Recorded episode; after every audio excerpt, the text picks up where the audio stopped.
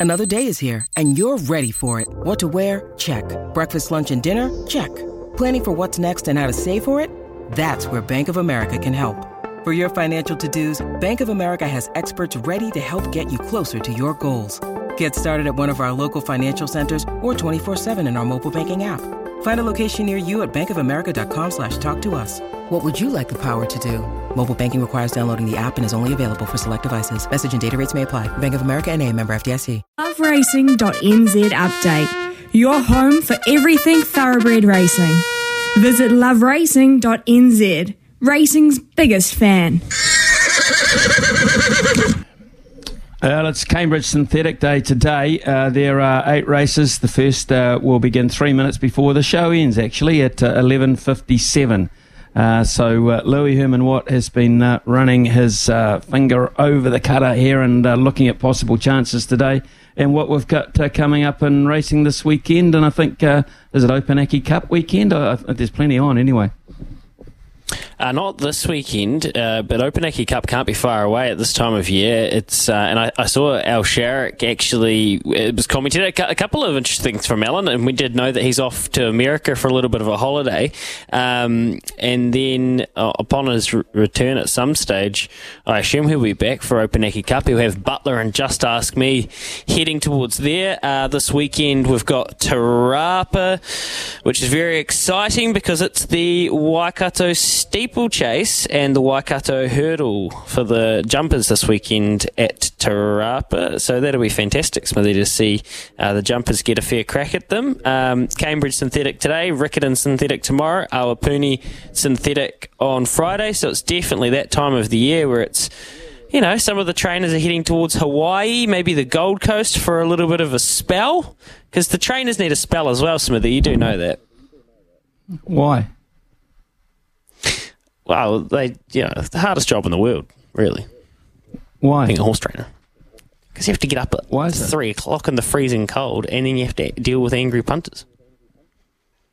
And you have to pretend. And, and well, I suppose there's no pressure on them. It's actually actually the jockeys have a harder job than the trainers. Let me let me correct that. We spoke uh, yesterday to uh, Gina Antonucci, who didn't say for one second that training was a chore or a bore. She loved every second of it. She loved her relationship with the horses. Um, uh, she loved every aspect of the racing game, plus, um, you know, just being around horses as her life. So, why is it a chore and a bore for our commentators, uh, our trainers, should I say? I don't think it's a chore or a bore. I just think they need a good freshen up when it gets to winter. They need to go and reset. I mean, these guys spend and girls spend so much time with their horses in their stables. It can be quite all encompassing. I don't know that from personal experience, but burnout is something that I do often think about in the racing game. I mean, for Gina, she lives in Florida. I'm sure lots of trainers would love to live in Florida, but no. To be fair, she when actually I thought about that chat later on, Smithy, in the day. 40 or 50 horses from pre-training, pin hooking, all of it. That where I started to think there. It is astounding that she had a Belmont Stakes winner in her op- operation with Horseology because it's not even necessarily their only sole focus. It's not like their objective is to go out and train, you know, pure Group One Belmont Stakes Triple Crowns winners, and somehow she's been able to conjure it. Quite a remarkable situation if you put it in perspective to what her actual business does. Oh, no doubt about it. Uh, she's a terrific story, a, a really terrific story. And, um, you know, we don't know if she'll get another classic winner um, like she's got there with uh, uh, Arcangelo, but uh, we, we'll have to wait and see. We'll have to wait and see. But um, certainly um, she's uh, broken down a barrier there. There's no doubt about that. Uh, it is uh, 10. Did you have one for us today, just by the by, or you had enough? No, I'll just I'll just lob a couple out to follow. One's very short, so Mark will come through in the text line and uh, spit the dummy. But Arrowette should have broken her maiden uh, last start in race number one. Uh, it's two dollars ten, so it's probably too short to be getting silly with.